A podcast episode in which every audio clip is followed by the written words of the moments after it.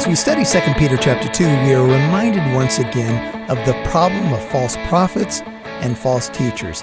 It goes all the way back to the beginning with Satan in the garden, twisting and lying, and it continues to our day. And it was happening in Peter's day. You know, I'm amazed as I read the New Testament how much of the content of those books is related to false teaching and exposing it and grounding the church in the truth. We need to know about these subjects, and we'll tackle them today on Walk in Truth. Welcome to Walk in Truth with Michael Lance. Walk in Truth is a ministry of Living Truth Christian Fellowship. It's our goal to build up believers and to reach out with God's truth to all people. And now, here's Pastor Michael. There's a very great definition of the surety of Scripture. Uh, scripture is not from human will. Notice 2 Peter 1:21, men were moved by the Holy Spirit and they spoke from God. God is the author of scripture. Men are the vehicle by which it was penned, but God is the ultimate author. They spoke from God. They were moved by the Holy Spirit. Now, right after this, Peter gets into false prophets. And Remember, in the original writing of these letters, there were no chapter breaks. The chapter breaks and the verses were added later for our own navigation purposes. So the letter has a continuity to it. Right after the authority, the sureness, the inspiration of God's word, it says, But, 2 Peter 2 1, false prophets also arose among the people, just as there will also be false teachers among you, who will secretly introduce destructive heresies. Now, that's the title of our message tonight Destructive Heresies, taken right from verse 1. The word heresies there is a Greek word hairesis. If you're interested, it's hair, as in the hair on your head, H A R, H I, H A I R, as in the hair on your head, E S I S, hair, aces. Can everybody say it together? Heresies. That's the word for heresy or heretic. So, some of you have heard that in church history there were heretics, and heretics were kicked out of the church. One that comes to mind as I'm standing up here is a man called Arius of Alexandria. Arius of Alexandria, way back in the day, and this, is, this was actually the subject matter of the Council of Nicaea in 325 AD one of the uh, councils of the churches, uh, church history unfolded, uh, dealt with Arius of Alexandria. And what he was teaching is that Jesus was a created being. There was a time when the Son was not. That was one of his uh, sayings. There, were there was a time when the Son, Jesus Christ, the Son, S O N, was not, and then came into being. That heresy, way back in the 300s AD, was picked up by guess who? The Jehovah's Witnesses by a man named Charles Taze Russell, who simply is repeating, or he's now dead, but was taught and repeated what's called the Arian heresy, or the heresy that came from Arius of Alexandria, teaching that Jesus Christ was a, the first and greatest creation of God, but not eternal God. He did teach that uh, Jesus had divine qualities, or maybe having even had some godlike status to him, but he was not equal with the Father. He was created. He was demoted by Arius, and this was a heresy. And the church got together and debated it, and Arius of Alexandria got booted out of the church because a heretic, the technical definition of hairesis, is a choice, or for our purposes, it's holding a strong willed opinion, hairesis, a heretic, is someone who holds a strong willed opinion that denies the authority of Scripture, namely having to do with Christ and his true identity. So, a heretic is someone who denies or distorts one of the essential doctrines of Christianity. A heretic is not someone who's working through you know, maybe a complete understanding of the Trinity and gets corrected and says, oh, maybe I was a little imprecise with that, or maybe I had a misunderstanding. It's not someone who, you know, is in a seminary class and developing doctrine and gets corrected by a professor and says, oh, okay, I realize now, you know, I had that wrong or I misunderstood this. A heretic is someone who, despite the facts of Scripture, and being confronted by truth still holds that strong willed opinion and will not back off of it. And specifically has to do with the essential doctrine. We're not talking about the timing of the rapture. We're not talking about the mode of baptism. We're not talking about church membership or church government and how you run that. We're talking about essential doctrine so that I was reading a commentary this week, and the author said that every New Testament use of the word heresies is always a denial of the person of Jesus Christ. So think about it. If you run into a Mormon, a Jehovah's Witness, a New Ager, someone who's involved in Wicca, go down the line Islam, world religions, Hinduism, you name it, there's always a different definition of who? Jesus Christ. They deny his deity. They redefine him. They deny salvation by grace alone, through faith alone, in Christ alone, plus nothing. They deny the triune nature of God, Father, Son, and Holy Spirit. So, this is what we're talking about. We're talking about heretics who showed up. There were false teachers who showed up among the people, just as there were false prophets in Israel. Were false prophets a problem for Israel? Oh, yes. You better believe it. They kept showing up and they would prophesy. And God would say, if you have somebody who's a dreamer of dreams or claims to be a prophet, and he says to you, this Deuteronomy 13, about verses 1 through 5, let us go after other gods. Don't do it.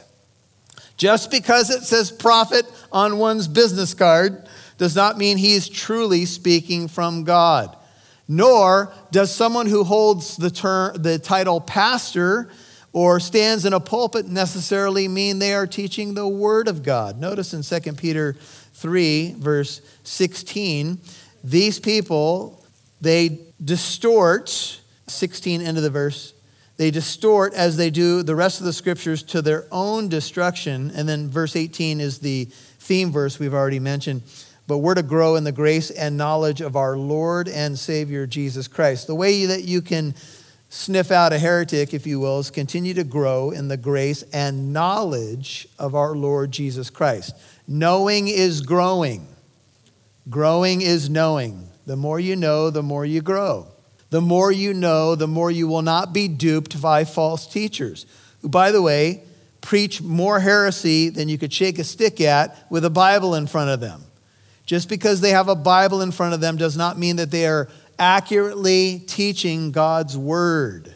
And so you have to be able to know the truth and then test all things and hold fast to that which is good. So these false prophets arose among the people, the people of Israel, I think is Peter's meaning here in verse 1, and there will be false teachers among you. Notice how they will do this. They will secretly introduce destructive heresies. They will do it stealthily. They won't come out and say, hey, I'm about to teach something that's not historic Christian doctrine. That's not how they're going to do it. They're going to come into what? Where have most te- false teachers made their greatest destructive impact? Within the church, not without. Within the church they stealthily sneak in, maybe saying, Oh, sure, I believe that same thing. I, I, and then they start a Bible study, and now you have division in a church. Some years ago, I had a friend that was a pastor. We did a radio program on KKLA together, and he told me that a young man came into their church, and he was an extreme Calvinist. And there's some uh, wonderful Calvinist believers, but this guy was very extreme, and he began to divide the church. He started in a little Bible study and he began to basically say the pastor's wrong about this, the pastor's wrong about that. And he began to try to use his little hobby horse passages to make his point, and he ended up dividing the church. And the church was, was hurt by it because people began to jump on this guy's bandwagon and unfortunately they had not done their homework on you know all of the different angles by which you have to weigh a doctrine like this and so there's a lot of modern examples of how this works. And they will bring in secretly, they're destructive. I want you to see the nature of their heresies. They are destructive. How so? They are destructive to who? Well, you could say they're destructive to the heretic because if he keeps doing it, and we would argue here that these heretics are not Christians. They don't, they've denied Jesus, which we'll see in a moment. They've denied the master who bought them, but they're destructive to the people. Because if a heretic moves you away from the true Christ, what do you have left? Nothing. Because only Jesus Christ can save you. Turn to the book of Acts for a second. Peter has been uh, filled with the Holy Spirit. Book of Acts, chapter 4. He is a different man. He has been restored into ministry. He's been told that he's going to go and preach and he's to shepherd the sheep. Uh, this is the book of Acts, chapter 4. Look at verse 8. Peter was filled with the Holy Spirit. They were being confronted by the religious leadership not to speak anymore in the name of Jesus. Acts 4 8. Peter, filled with the Holy Spirit, said to them, Rulers and elders of the people, if we are on trial today for a benefit done to a sick man as to how this man has been made well, let it be made known to all of you and to all the people of Israel that by the name of Jesus Christ the Nazarene, whom you crucified, whom God raised from the dead, by this name, this man stands here before you in good health. He, Jesus, is the stone which was rejected by you, the builders, but which became the very cornerstone. And there is salvation in, what's your Bible say? No one else. For there is no other name under heaven that has been given among men by which we must be saved. There is salvation in no one else. So if a heretic comes in and points people, as the false prophets did in Israel, let us go after other gods. And let's say that the heretic says, there's another Jesus, you can redefine Jesus in this way, and they detract. Hey, folks, this is Pastor Michael. I just want to share my heart for a second. We have a website called walkintruth.com, and we put up a store, and we're adding more and more products to it. But one of the reasons I want to get you to that store is that you can partner with us in the ministry. You know, radio airtime costs money, and we want to reach more people. If you're being blessed by this ministry, one of the ways that you can partner with us is to go to the website and purchase a product. You can also purchase my book on the armor of God. I'll get you a signed copy, and whatever you give to the ministry will go directly to paying for radio airtime. That's one way you can partner with us. You can help us reach more people like you, and you can partner with us in the gospel ministry. It's a great thing. We appreciate you. We love you. Pray for us. We'll keep praying for you. Reach out to us today through the store at walkintruth.com. That's walkintruth.com. God bless you. Let's say that the heretic says there's another Jesus. You can redefine Jesus in this way and they detract from the beauty of his person and the exclusivity of who he is. He's the one way to God. I am the way, the truth, and the life, and no man is coming to the Father. No person is coming to the Father except through me. If someone is distorting or denying that, think about it. Think about all the modern movements that deny that Jesus is the singular way to God. Isn't that the the issue of our culture today that if you were to gather at some sort of uh, gathering where everybody just says whatever you believe it's all fine. All roads lead to god then we're all then we can sing kumbaya together and we're, we're all cool. But the moment that you say you're a christian what have you just made? You've just made an exclusive claim. Why? Because your lord made an exclusive claim. When people say to me you know, Michael, that's just your opinion. Jesus is the way, the truth, and the life, only way to God. I say, no, that's not my opinion, sir or ma'am. That's what Jesus said. So now you have to wrestle with what Jesus said. And Jesus did warn us in Matthew 7 that there were going to be people that would come about and they would be wolves in sheep's clothing and they would lead people astray. So there are going to be false teachers among you. They'll bring destructive heresies. Look at verse 1. They'll even be denying, that means to contradict, disavow, or reject. We're back in 2 Peter 2 1. I'm sorry, 2 Peter 2 1. They will even be denying the master who bought them, and they will be bringing swift or imminent destruction upon themselves. Back to 2 Peter 2 1. They will deny the master who bought them. Now, there, this brings up a couple of questions. Did Jesus buy everyone, even people who deny him, which is what verse 1 says? Did Jesus die for everyone? 1 John 2 2 is a verse you want to write down.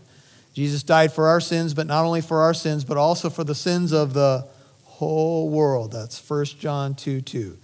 His atoning death on the cross is sufficient payment for the sins of the entire world. There's no additional payment that needs to be made. He doesn't have to add to his payment.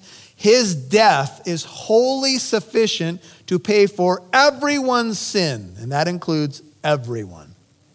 However, not everyone applies the purchase price that's been made. So while his death is sufficient, not everybody applies the payment. When Jesus from the cross said, It is finished, you guys have heard this before. Another way to say that is paid what? In full. There's nothing more that needs to be added to the sufficiency of the atonement of Christ. It's a full payment for everyone's sin. Anybody who wants to jump on the ark of salvation can jump on. The ticket's been punched. However, if you don't take the ticket, no ticky, no washy. I don't even know where that comes from. Anybody? anyway, I think it's like the cleaners or something like that. You don't have your ticket, you don't pick up your sport jacket. So if you don't want to receive the gift for salvation is by grace through faith. Grace, you could say, is God's unmerited favor. So Christ's atoning death we could place there, right? It's by grace, God has done it all through the channel of what? Faith. So the way that you receive Christ's atonement is you must trust him for your salvation. If you don't trust him for your salvation, then the payment is not applied to you. It's not credited to your account. Some of the other language in the New Testament is uh, accounting language, and it's the idea of imputation. This is, you could read Romans 4, pretty much the whole chapter, but especially the first like eight verses. And in Romans 4, it talks about imputed righteousness. So think about it this way When does Christ's righteousness go to your account to be credited to you? The moment you what? Believe. The moment you exercise faith. Abraham believed God. This is Romans 4 3, quoting Genesis 15 6. And it was reckoned to him, credited to him as what? Righteousness. That's way before the cross, you guys. That's the first, that's the guy that God chose to start the nation of Israel. And what did Abraham believe? He believed God's word. He believed that uh, a child was coming, an heir, he didn't understand everything. He, he wasn't able to look back like we look back right now, but Abraham was made righteous by faith. And so this is the, the truth of the matter. If you want to read more about false prophets, write down Jeremiah 23, verses 14 through 32, and Jeremiah 6, verses 13 through 14, and you'll get a whole treatise on the false prophets who dream dreams. They say they're speaking in the na- name of the Lord. They say peace, peace, when there is what? No peace. And so they deny the one who purchased them. Now, there's an interesting verse in Deuteronomy, Deuteronomy 32. So you got Genesis, Exodus, Leviticus, Numbers, Deuteronomy. Go to Deuteronomy 32. Moses is addressing the children of Israel. They've been uh, led out of bondage by the powerful hand of God. He's their redeemer, so he bought them out of the slave market of sin. Deuteronomy 32. God purchased Israel, but they would what? They largely did not obey God. They were redeemed by the mighty hand of God, purchased, but how well did they obey the Lord? What kind of grade would you give Israel in the wilderness? A D minus? Did they flunk? We know that only two men entered the promised land. Not even Moses got to go in. And here's what Moses says He says, Deuteronomy 32 1. Give ear, O heavens, let me speak. Let the earth hear the words of my mouth. Let my teaching drop as the rain, my speech distill as the dew, as the droplets on the fresh grass and as the showers on the herb. For I proclaim the name of the Lord. Ascribe greatness to our God. 32 4. The rock, his work is perfect, for all his ways are just. A God of faithfulness and without injustice. Righteous and upright is he. They have acted corruptly toward him. They are not his children because of their defect, but are a perverse and crooked generation. Do you thus repay the Lord, O foolish and unwise people? Is not he your father who has what? Who bought you? He has made you and established you. Remember the days of old. Consider the years of all generations. Ask your father, and he will inform you, your elders, and they will tell you. Israel was foolish. In the desert, they acted like God had not bought them. Turn back to 2 Peter 2. And so Korah had a rebellion, and uh, he tried to lead a rebellion against Moses, and the ground opened up and swallowed Korah and his family. And prior to that, Moses said, Who's ever on the Lord's side, come over to me. Whoever is on Korah's side, you can stay over there. And be, if you began to hear the ground crack a little bit, wouldn't you? Moses aside, Moses aside, right? And down they went, basically into the abyss. Ah! Hollywood should make the movie one day if they haven't already. 2 Peter 2 1. 2 2. And many, this swift destruction of the false teachers, their denial of Jesus, it says, and many, 2 Peter 2 2, will follow their sensuality. And because of them, the way of the truth will be maligned. Now, this is back in the time of Peter, right? And Peter says, of these false teachers, many are going to follow them. Does that just make you a little bit sad? Many? Go to Matthew 7. Matthew, Mark, Luke, and John. Matthew 7, Jesus warned about this very thing in Matthew 7. We're going to pick it up in verse 13. And there's some sobering language that we need to hear from Jesus. And the context is warning about false teachers. So here's what he says. This is Matthew 7, 13. He says, Enter by the narrow gate, for the gate is wide and the way is broad that leads to destruction, and many are those who enter by it. Matthew 7 14. The gate is small, the way is narrow that leads to life, and few are those who find it. Beware of what?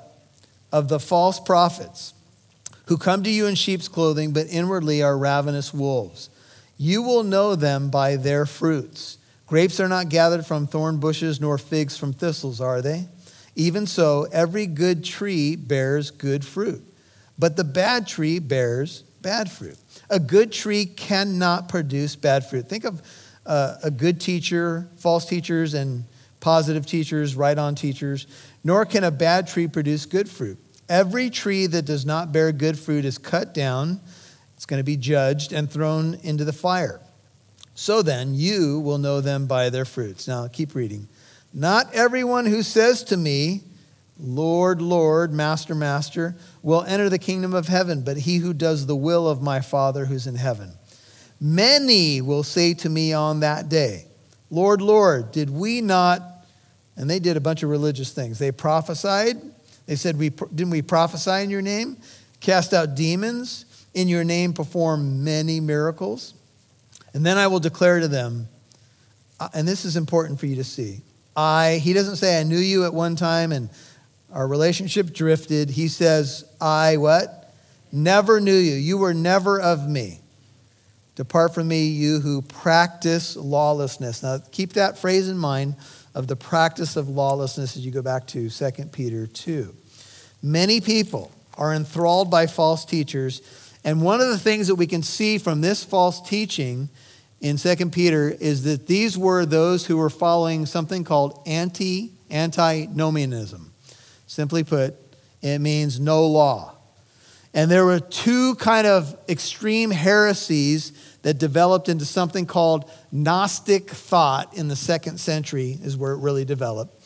One group said you can uh, pretty much do whatever you want and still be spiritual and still be good with God. They practiced antinomianism. And then the other group was kind of a group that beat themselves up and said, You're only acceptable to God if you just, you know, tar and feather yourself, basically, whip yourself, beat yourself up. So it would seem that these false teachers came into the church with an antinomianism uh, perspective. It says, Many will follow, this is why we think this, many will follow their sensuality. See the word sensuality there? That's a Greek word that speaks of unbridled lust, excess, licentiousness, outrageous behavior, shamelessness, insolence. Many will follow their sensuality. These are people who, under the uh, banner of religion, manipulate and hurt a bunch of people. How many people, just step back for a second and just think with me, how many people have been wounded by religion? Manipulated by it. Would you say that there's a lot of people who, you know, they they entered into a cult and they got totally manipulated. Have you ever watched, you know, Saturday night, those 2020 specials and what a so-called cult leader did to people and stole their wives away? And, you know, sometimes some of these ended up with uh, the officials in a gun battle and it's just, it's just crazy. And, and if you know, remember Jonestown, people drank the Kool-Aid and some people didn't want to drink the Kool-Aid, but they had guns pointed at them. So they had to drink the Kool-Aid. They were going to die either way. And so many will follow their sensuality because people love easy religion. I don't want something that's going to be hard and challenging. Hey, folks, this is Pastor Michael, and I appreciate you listening to today's message. I want to tell you about the store at walkintruth.com. On the store, we have a brand new teaching up it's on the occult. It's called The Dark Dangers of the Occult. And we have taught on the subject of demon possession. And we also have taught on the subject of Wicca or witchcraft. And there's more to come. And you need to know about this subject. You need to know what's going on with the occult, what the Bible says about it. It warns about it being forbidden, it warns that you should not mess with it. But there's also something else. We need to reach out to people in love with the truth of Jesus who've gotten involved in the occult. You can have access to this information, these resources to learn more and to become a more effective ambassador for Christ. It's all available at the Walk in Truth store at walkintruth.com. Thanks for listening to Walk in Truth. Pastor Michael would love to hear from you. You can write him when you visit walkintruth.com.